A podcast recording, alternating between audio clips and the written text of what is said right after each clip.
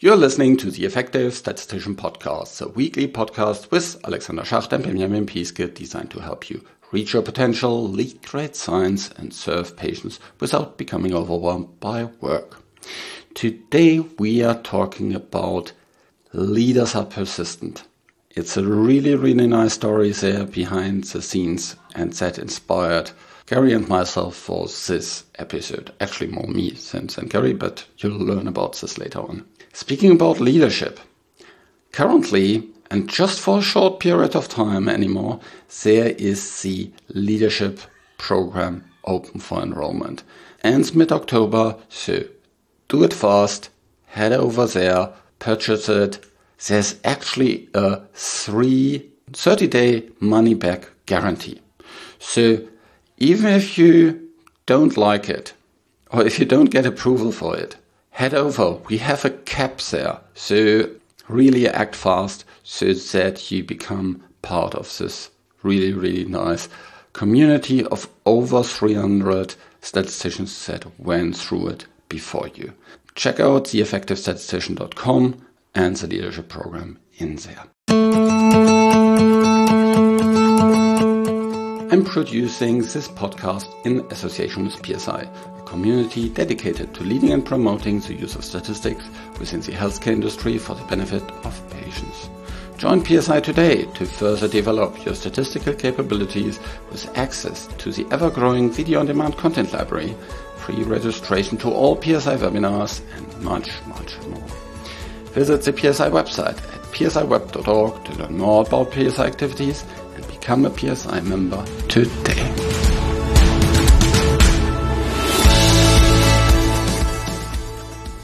Welcome to another episode. Uh, today I'm talking again with Gary about leadership. And this is the second episode where we dive deeper into characteristics of leaders.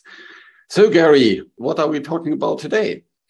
Yeah, today we're going to talk about uh, leaders being persistent and the importance of being persistent. And you had posted uh, something on LinkedIn a week ago or so, uh, shared a story about the importance of being persistent that, uh, in an experience that you had that really had an impact on you. So why don't we start by by having you share that story, and then we can get into discussing the importance of persistence for statisticians. Yeah, earlier this year I visited the, the Wartburg, and if you don't know what that is, that's a castle pretty much in the middle of, of Germany, a medieval castle, and it is known for two things. I don't want to go into the first thing, but the second thing is a very, very famous person was hiding away there for 10 months. And that famous person was Martin Luther. So as he was speaking about his ideas, of course, he got a lot of critique for them. And there were some that even wanted to kill him. And so there was this one aristocrat said, Hey, you can have my castle and stay in there. And he, stayed in there under, under the wrong name. And he used this time to translate the Bible. And when I visited this castle, this little room where I was sitting and working, translating the Bible from Latin into plain German, the German that was spoken at the time, he was sitting there. And this is still there. You can still see the, the desk and the chair. Yeah. And I was thinking like, wow, I find that just reading this book is takes a lot of effort, yet alone translating it.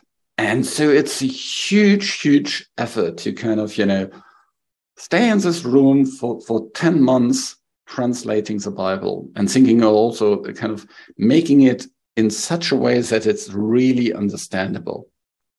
And this little, well, not little thing, but, but kind of this 10 months effort really changed the world, at least the Christian world. It turned it upside down because thereafter, because also book printing was just invented, this book today we would say went viral. Yeah. So it was sold and read all across Germany and, and thereafter also translated in, in other languages.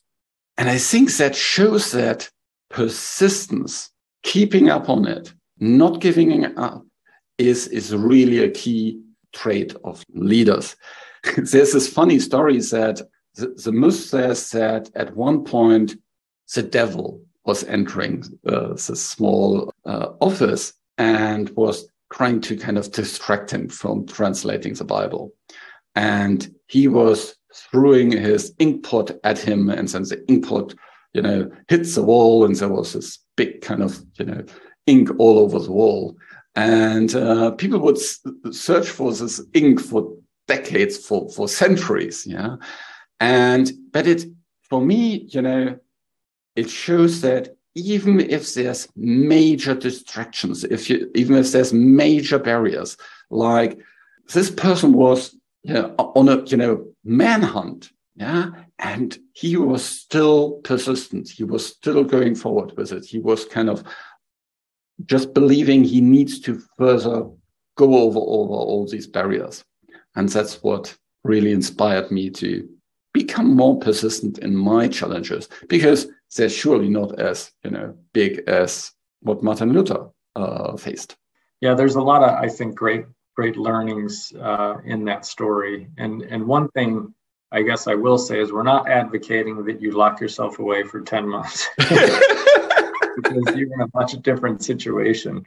But I think that the lessons there are, are really good from a standpoint of persistence. And like you said, that there are going to be, just as you told the story about the devil and the distraction, that, that once you have an idea or when you're trying to move forward an initiative or a policy or just a project, that there needs to be focus and, and you need to be persistent. And there are going to be barriers, there are going to be distractions, there are going to be setbacks.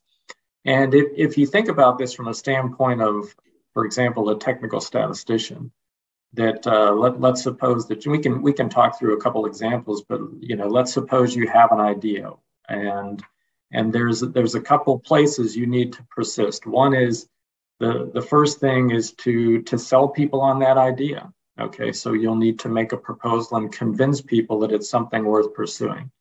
But then even if you do that and that may require persistence. I remember just trying to get uh, at the time this was back years ago when i was a technical statistician i was trying to get our quality director to attend some some variability training that was it, it talked about the importance of variability as well, as well as some of deming's philosophies. And i remember meeting with him. It took three meetings with him and, and i finally convinced him and he said okay i'll go. Okay. And, and when he came back from the first day he he had only committed to like going to the the first half day of this three day training. And then he said after he went to the first half day he called his his administrative assistant and he said clear my calendar for the next two days i'm staying. Okay. So again it's just that type of a persistence. Just to convince someone to do something it, it may take several several efforts but but even after you do that and, and then comes the, all right, now you need to argue for resources. So if you convince them of your idea, then a lot of times it may be, you know, your time or other people's time or money. Okay. And, and then that's another challenge. And even if you get that bought into, then you have to come up with, with a plan, a strategy of, of execution, of implementation. And that's going to have challenges. So again, you need to keep persisting through these things and then you need to see it through. Uh, you need to to put it in place and, and communicate it. All right, and and there could be challenges there. So so again, this theme of persistence um, it's it's present in in so many things that that we do, and and again, it's it's sort of keep moving forward uh, in the face of distractions, in the face of setbacks. Uh, so I don't know if there's there's any uh, examples, other examples you have, Alexander. Uh, yeah, I just wanted to talk about the distractions. We can get very, very easily distracted by all the kind of day-to-day activities. Yeah. And by yet another email and yet another meeting and the social media posts that came up and all kind of different things. Have this focus on your goal. The other thing is become clear about why you want to achieve it. That helps you to stay persistent. If you if it's not meaningful for you, why should you achieve it? Yeah, why should you battle all these barriers? Only if you are clear on why you want to do it. That is where a lot of the energy, the motivation comes from. I had one uh, example where I once saw this Hans Rosling video where he speaks about the health and the wealth of the nations. And he has this animated scatter plot bubble chart where you can see kind of how over the last century, the health and the wealth of the nations generally very, very much improved. Awesome data visualization. And I always thought like, I think that is something that we could really, really apply within clinical research as well. And I especially mm-hmm. thought about these kind of things like if we have changes from baseline in terms of continuous measurements, that is so badly displayed. So just line graphs or bar charts, and but you never see really the richness of the data. And I was playing with this idea for actually for a couple of years, um, looking into different scenarios. And then I was on this new drug that was working really, really well. And that's where the time, time came. And I said, okay, here I'll go for it. I'll present it. And that then led to you know lots of lots of success with this data visualization it took years to get to it i never kind of forgot about it. I used it again and again i had had different approaches with different studies and people. Never really worked out but then at the end it worked out and it pulled me forward or pushed me forward quite quite a lot. Yeah. Yeah i can think of uh, a couple different uh, things. One was was more a a technical problem, just implementing a, standardized type of analysis and automating it. And, and that's something that a lot of people do, but the, the same types of things. Well, first, you need to, I guess, hone in on how you're going to do it from a technical standpoint. Then you need to convince the people around you that are going to do the same thing that this is the best way to do things. Then you need to automate it. Uh, again, get, getting the resources and putting the automation in place. And then we had to to write a procedure and circulate that. And this was all with a, a team of people. So it's that persistence of pushing through. And, you, and you'll meet people sometimes that are really good at maybe one or a couple of those things, and that's okay. For example, some people might have good ideas, but you need to maybe put some other people around them that then can can sell those ideas, or people around them that can can can get the resources, or someone who's more an operational type person who can uh, execute on the plan. But behind all this is a persistence of, mm-hmm. of keep pushing forward with the, the goal, the problem. And whether it's something technical, I can think of other more administrative types of, of initiatives, for example, like putting a training plan in place for our non statistical customers. Again, starts with a vision. Then you have to, to kind of put it on paper, work with other people, come to finalize th- this is what we want. These are some of the things we want to put in place. But you, you have to keep going. You've got to get resources. You've got to get people then to dedicate to developing the training, implementing the training, setting expectations, communicating. There's a persistence behind all this that uh, that sits and is uh, actually required for the implementation of, of, of any good idea. So whenever you start something, just expect this kind of barriers to come up. Some you can foresee, some others will come out of nowhere. Never assume that it will be easy. It rarely is. And so, so set yourself up for for being persistent, yeah, yeah. for um, expecting challenges.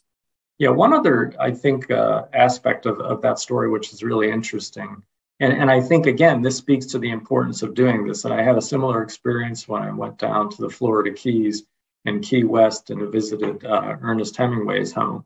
Mm-hmm. And as part of the tour, you got to see where he would do most of his writing. And it was this very kind of a humble little office. It was it was on the second floor. I mean, he had a nice property down there, but it, it really speaks to the idea of taking time to think. Okay, both in the case of Martin Luther and the case of Ernest Hemingway, that they had other things I'm sure they were doing and, and interests, at least in, in Hemingway's case, I know that was true. But at some point you need to have the time to think, to put pen to paper or fingers to a computer or just ideas on a page. Uh, so that personal reflection time, again, as we talk about, is is always important. That alone time. Uh, that's where ideas start, and then that's where they can continue to flourish too. Uh, so so making sure that you spend the time to think, uh, to put a plan in place, and maybe keep coming back to that as well. Yeah, having a plan, sticking to it, adjusting to it, going back to it again and again is absolutely necessary to be persistent. Thanks so much, Gary. That was awesome. And so if you want to learn more about leadership, check out everything about leadership on the Effective Statistician homepage. And we also have a really nice program that helps you to become a better leader and that you can check out on the homepage. Thanks so much. Bye bye. If you're listening this before mid-October 2022, really act fast. Go to theeffectivestatistician.com and check out the leadership program. There's not enough, a lot of time left. This show was created in association with PSI. Thanks to Rain and her team at VVS who helped with the show in the background. And thank you for listening. Reach your potential, lead great science, and serve patients. Just be an effective statistician.